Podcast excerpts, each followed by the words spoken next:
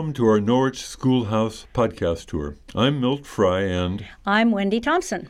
I was the principal at Marion Cross School from 1973 until 1996. And I was a teacher at Marion Cross School for 30 years. We'll start and end our tour here at the Norwich Historical Society, directly across the street from Marion Cross School. There are seven stops along the way. As you listen, we'll give directions to each stop. When you hear this sound, pause the podcast until you reach the next stop on your tour. You can also follow the podcast on the accompanying map. Vermont was the first state to authorize public education in its constitution. Education was a priority for Norwich's early residents, many of whom were friends with Eleazar Wheelock, founder of Dartmouth College. Before Vermont was even a state, Norwich had built its first school and divided the town into districts. By 1836, there were 18 school districts in Norwich with over 700 students ages 4 through 17, all being taught in one room schoolhouses all over town. Settlement patterns were more spread out than today. As areas in town were settled, districts were added. The districts were often named after the neighborhood hamlet or for large families in the district, such as the Cossinghams, the Braggs, and the Sproats. District boundaries were set so no child had to walk more than two miles to school, although district lines had to conform to geography. Even in the 1970s, children were required to walk up to two miles to catch the bus to school. Each district was responsible for raising money to build schools, hiring teachers, and maintaining standards. In 1892, the district system was abolished by Vermont law and the town system put in place. Though any child in Norwich could then attend the village school, in 1935 there were still eight one room schoolhouses in operation in Norwich. But by 1938, just three years later, this had been reduced to only five. And the consolidation trend would continue until 1951 when the last one room school closed. Our first stop is just across Main Street to the right the brick house at 248 Main Street, set back from the road. Pause the podcast until you have safely reached the next stop.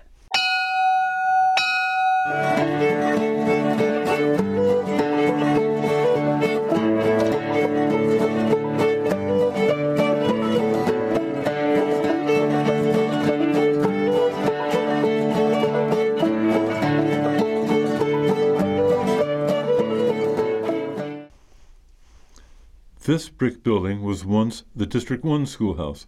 The builder's instructions for this schoolhouse required that it be built of good brick, well laid out in good lime mortar, 45 feet by 26 feet, with two rooms.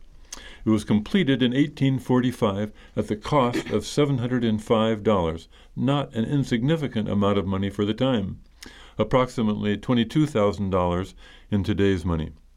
It served the children who lived in the southern end of the village. The school superintendent described the seats in this school as mostly perched upon two inclined planes, uncomfortable and inconvenient. At one time, there was a shed attached to the left side of the schoolhouse with a trap door in the ceiling. The boys would sometimes climb up through the trap door and creep across to the attic above the schoolroom. The teacher, a Miss Lydia Thompson, was greatly frightened on several occasions when noises came from overhead, and as she believed in ghosts, it is reported that she once fainted dead away. This brick schoolhouse was used until 1888 when the village students were moved to the empty Old North Barracks of Norwich University. The barracks were located where the oldest portion of Marion Cross School now stands. At lunchtime, the children would climb the rickety stairs to the tower where the bell was, and there they would eat their lunch. In the old North Barracks building, there was a stove in each schoolroom. It was the task of the students to keep the fire going.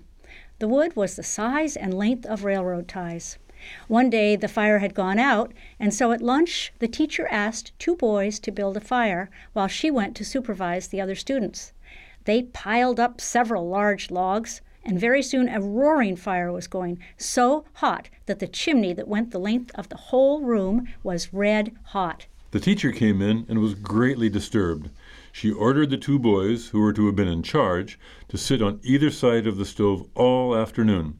The two boys began to get red, and one of the boys had some little rubber buttons down the side of his pants that began to melt, much to the amusement of the children.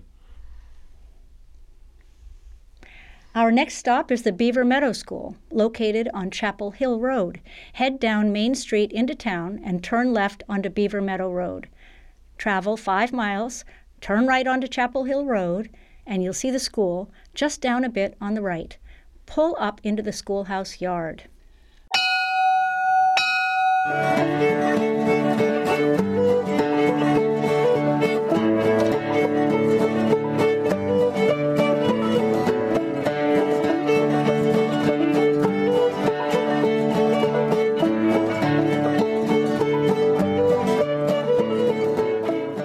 Meadow, District Number 3, encompassed a relatively large area that ran west all the way to Sharon. At one time, this hamlet had a population almost as large as Norwich and included a post office, a general store, a sawmill, and a blacksmith shop. The original schoolhouse, which was built in 1791, stood across the road from where the current schoolhouse now stands. It burned in 1921. There were large families in the district, and as many as 60 scholars attended the Beaver Meadow School for the winter term when their labor on the farm was not needed. The school superintendent's reports provide a window into the world of Norwich's schoolhouses. In 1887, one superintendent reported that the windows and doors were broken, that the seats were the old style board seat with a cold, frosty wall to support the back, and the desks were awkward in form and often so marred by the knife of mechanically inclined boys as to be nearly useless. There was no insulation in these buildings. Teachers were often young, sometimes younger than their students, and were sometimes challenged by the older students. In 1887, Edward Whitcomb, soon after having finished his own schooling at Beaver Meadow, came back to teach the winter term. It was his first term of school teaching. The superintendent was pleased with how well he did, despite having just completed school and having to teach students who were older than he. After the original schoolhouse burned in the summer of 1921, this fine new building was constructed. There were 15 pupils, with Stella Sears as teacher, and for 16 years she taught grades 1 through 8 here at Beaver Meadow. Some grades were combined, especially in geography, history, and science. Miss Sears was known for placing special emphasis on reading and arithmetic. By 1935, running water was installed. Before that, the older students retrieved water from a neighboring house. And in 1940, a new addition added a small kitchen, flush toilets, and a large stage alcove, but there was no electricity. School days lasted until four o'clock, but in the winter, in order for children who walked a long distance to get home before dark, Miss Sears recalled that they shifted the lunch schedule so school could close at 3:30. One of her youngest students walked two and a half miles each way. Many students traveled over the rolled roads on skis to get to school in the winter, and then took down the pasture fence and skied at noontime. Quite often there were visitors in the afternoon. With no television to watch or a way of going shopping, the school offered a fine place for community members to gather. Miss Sears recalled special days with poems that students recited for parents, and that they worked very hard preparing a Christmas program each year. It was always held at the Beaver Meadow Chapel, with nearly a hundred in attendance. Decreasing enrollment, with more students shifting towards the village school, and fewer teachers during World War II, made maintaining schools with fewer pupils difficult. Beaver Meadow School closed in 1946 and consolidated with Village School. Stella Sears moved with her students to the Village School and taught there until 1971. In 1952, the Norwich School Board sold this schoolhouse to the Beaver Meadow Union Chapel Association for $5 to use as a community center. In the early 1970s, neighbors began to repair and once again make the schoolhouse a gathering place for the community. And today, the Beaver Meadow Schoolhouse Association cares for and coordinates the use of the schoolhouse for holiday celebrations, for parties, and other community events. The town school board still owns the land and the right to the spring which used to supply water for the school. Our next stop is at the Root Schoolhouse on Union Village Road, District Number 6. Head back to Main Street and turn left. In three miles immediately after Patrell Hill Road, you'll see the white schoolhouse sitting a little above the road on the left.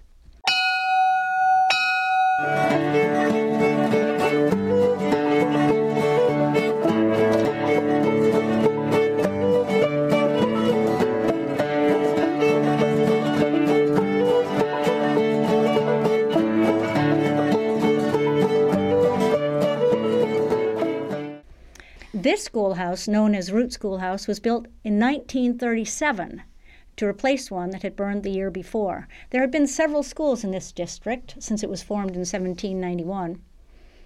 Just after the Civil War, the school superintendent reported that this district schoolhouse was the worst ever seen, a dismal shell of a house on a public road. But in 1867, just a few years later, his report indicates progress. Now a good school, well furnished, both summer and winter terms were equally successful. Yet, by 1874, the report states there can never be a quiet, progressive school in this house until the present desks are used for kindling wood and more suitable ones put in their place. This 1937 schoolhouse that we see today was a vast improvement. At the time, it was considered the only rural schoolhouse in Norwich to be in excellent condition, earning a superior rating from the state. One of the mandatory criteria for a superior rating was having natural light coming in only from the left side of the pupils. With no electricity, natural light was of utmost importance, as the only other source of light would be a kerosene lamp attached to the wall. Other mandatory criteria included adequate heating with a jacketed stove, sanitary outhouses or toilets, and at least 16 linear feet of blackboards. Inside this building is one schoolroom with a large bank of windows on the east wall and a slate blackboard across the front. There is a recessed stage alcove and a small kitchen area at the front, which was most likely the original cloakroom, where students hung their jackets and stored their boots. There are two original toilet rooms at the rear with metal train station style toilets. The wooden seats are spring loaded to activate the flushing mechanism. A large jacketed stove sat in the basement. To regulate the heat, the damper could be opened and closed from upstairs by turning a lever attached to a chain which ran down through a hole in the floor. By 1940, the addition of new desks and seats meant that the school qualified as superior. Former Root Schoolhouse students recall that the school day was from 9 until 4 in the afternoon. Students walked to school, although sometimes in winter a father might bring his children to the school by sleigh. One student recalled having a toboggan that they all piled onto. If they missed the turn, they ended up in the brook. There was a 15 minute recess in the morning and then an hour for lunch. When hot lunches were offered, the teacher would have to leave the classroom to go to the kitchen and pull together lunch. Often lunch was a simple soup, casserole, or a pot of baked beans that just needed to be heated. There was no refrigerator, of course. One student recalled that his classmates would often bring little jars of milk to school, and they would put them in the brook to keep them cool. Some students went home for lunch. Despite the new building's quality, the Root Schoolhouse was closed after just eight years in 1945 when enrollment had dwindled to only four pupils. The district school was an anchor for neighborhoods at a time when neighborhood relations were of central importance for the sharing of work and celebration. A 1952 agreement between the Norwich School Board and the Root District Game Club, a small organization of families surrounding the schoolhouse, transformed the building into a community center, carrying on this deep tradition of neighborliness. Today, the Root Schoolhouse and the Beaver Meadow Schoolhouses are listed on the National Register for Historic Places because they retain so much of their original architectural details. Our next stop is at the Union Village Schoolhouse in District Number 8. Continue down Union Village Road onto Route 132. In a half mile, bear right onto Academy Road. The schoolhouse is on the left, right next to the church.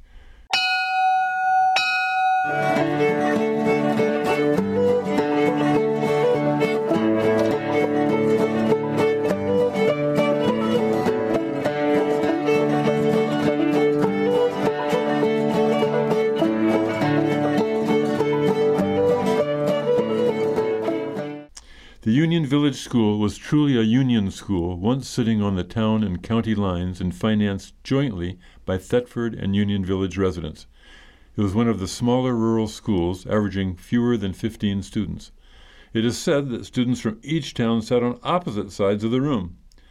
Like other district schools, students attended 8 to 12 week terms, with more attending in the winter than summer when help was needed on the farm.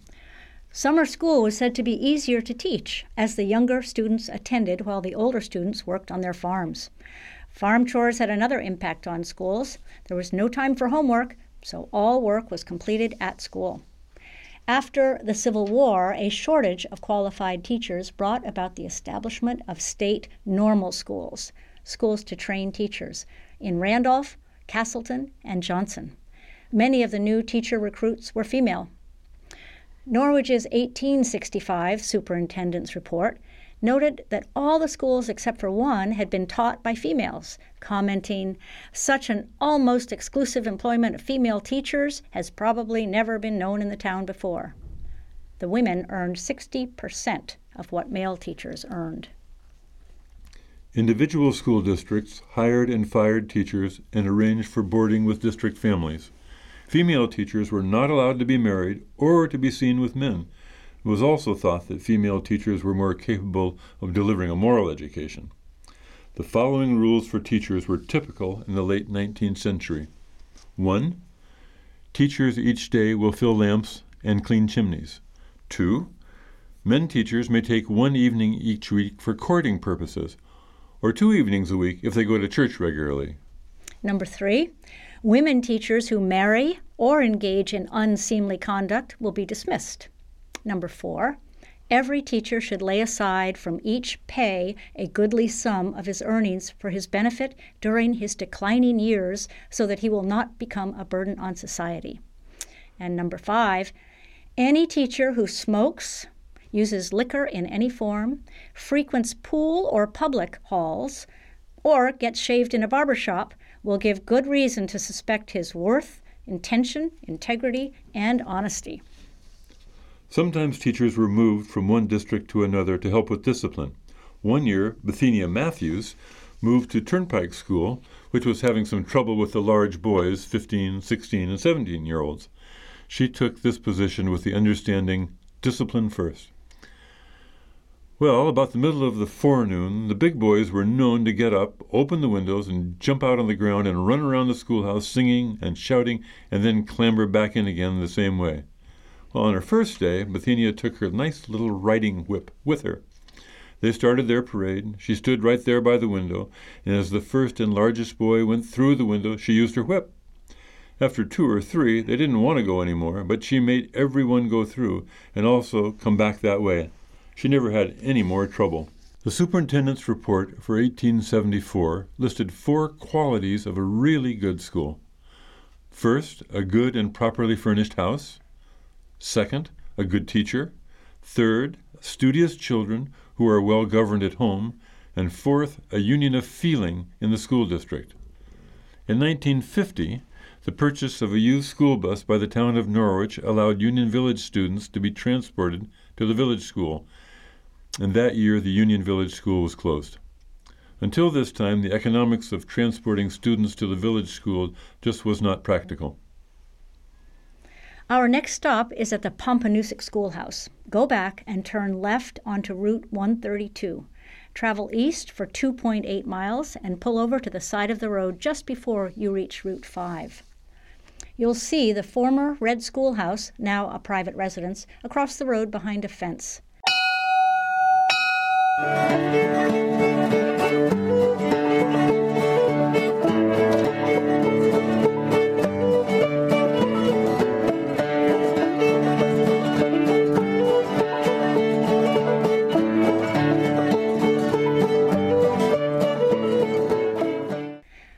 Pompanoosuc was a relatively independent sub community with several mills, a chair factory, and its own railroad station and post office.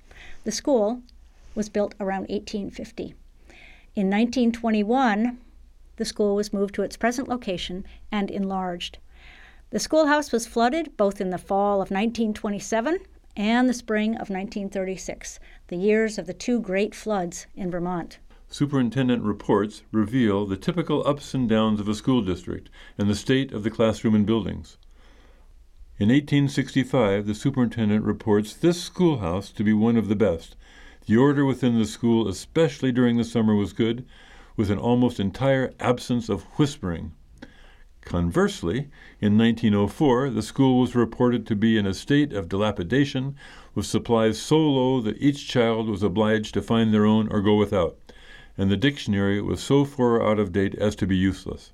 But by 1907, only three years later, the schoolhouse was reported once again to be in as good condition as any in the state. Our books are all modern. We have maps and globes and dictionaries of the very best. Donald Bond recalled that in 1938 there were six students in his class, with 25 to 30 students in the school, and that one year the teacher, Ruth Damon, boarded with his family. Students fondly recalled holidays at Pompanoosuc School. They swapped names for kiss- Christmas gifts. I should start that again. Okay. Students fondly recalled holidays at Pompanoosuc School. They swapped names for Christmas gifts. The older boys would cut a Christmas tree, and Santa Claus would pay a visit. On Memorial Day, they picked bouquets of lilacs, walked one half mile down to the bridge over the Pompanoosuc, and dropped the bouquets in the river to remember the soldiers. One teacher was named Emma McDonald. On the first day of school, she had all the children stand and sing Old MacDonald had a farm just to get it over with. She was a fun but strict teacher.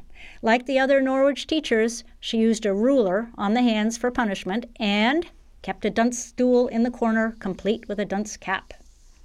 In 1945, the town investigated the future needs of Norwich schools.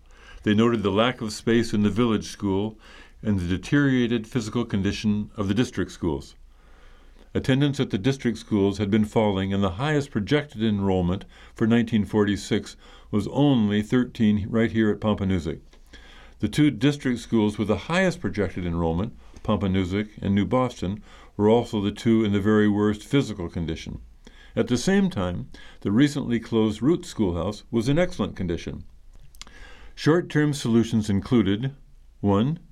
Require that all students living near a district school to attend that school and not to go to the village school. 2. Use the Root Schoolhouse for one or two grades from the village school. 3. Transport all Lewiston pupils to the Turnpike or Root schools. 4 transport 7th and 8th grades from village school to Hanover Junior High. 5. Move the closed Root Schoolhouse to Lewiston or to the village. And 6. Provide another schoolroom in Tracy Hall on the stage. Their conclusion was to construct a four room addition to the village school building, which was completed in 1952. In 1951, this Pompanoosuc School was the last district school to close. Former Pompanoosuc and Beaver Meadow students recalled how overwhelming it was to move to the village school after having been so enmeshed in a small one room schoolhouse. The village school seemed huge. Fortunately, friends and teachers made the move together. Our final stop is back in front of Marion Cross School. Head south on Route 5 and onto Main Street and the center of Norwich. Turn left onto Main Street and find a spot to stop in front of the Norwich Historical Society where you can see the school.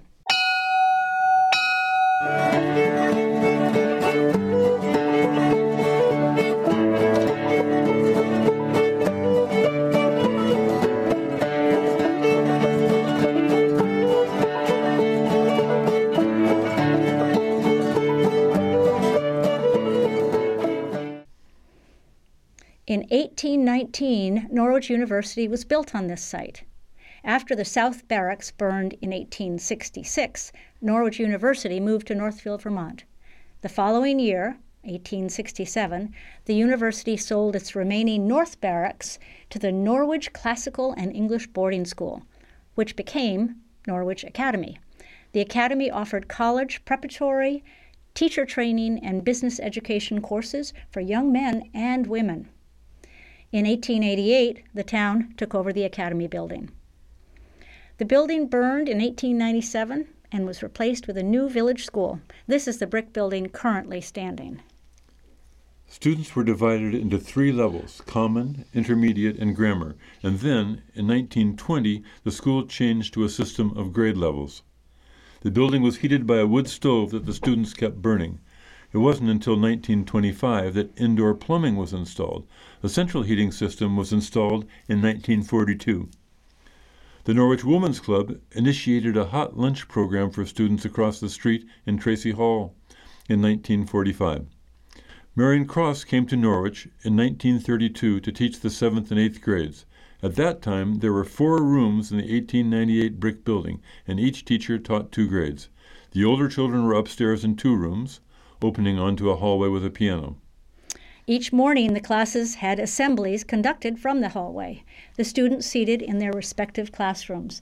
The flag salute, the Lord's Prayer, and a Bible reading made up the assembly. In 1948, as the district schools continued to close and the village school grew, the grades were split up. The five lower grades housed in the school and the three upper grades across the street in Tracy Hall. The sixth grade had 28 students, and they were all in a classroom on the stage of Tracy Hall. Mrs. Cross was the principal and teacher during those years, and it was challenging with classes spread throughout two buildings. In 1951, four new rooms were added to the old school, and all the classes were back in one building again.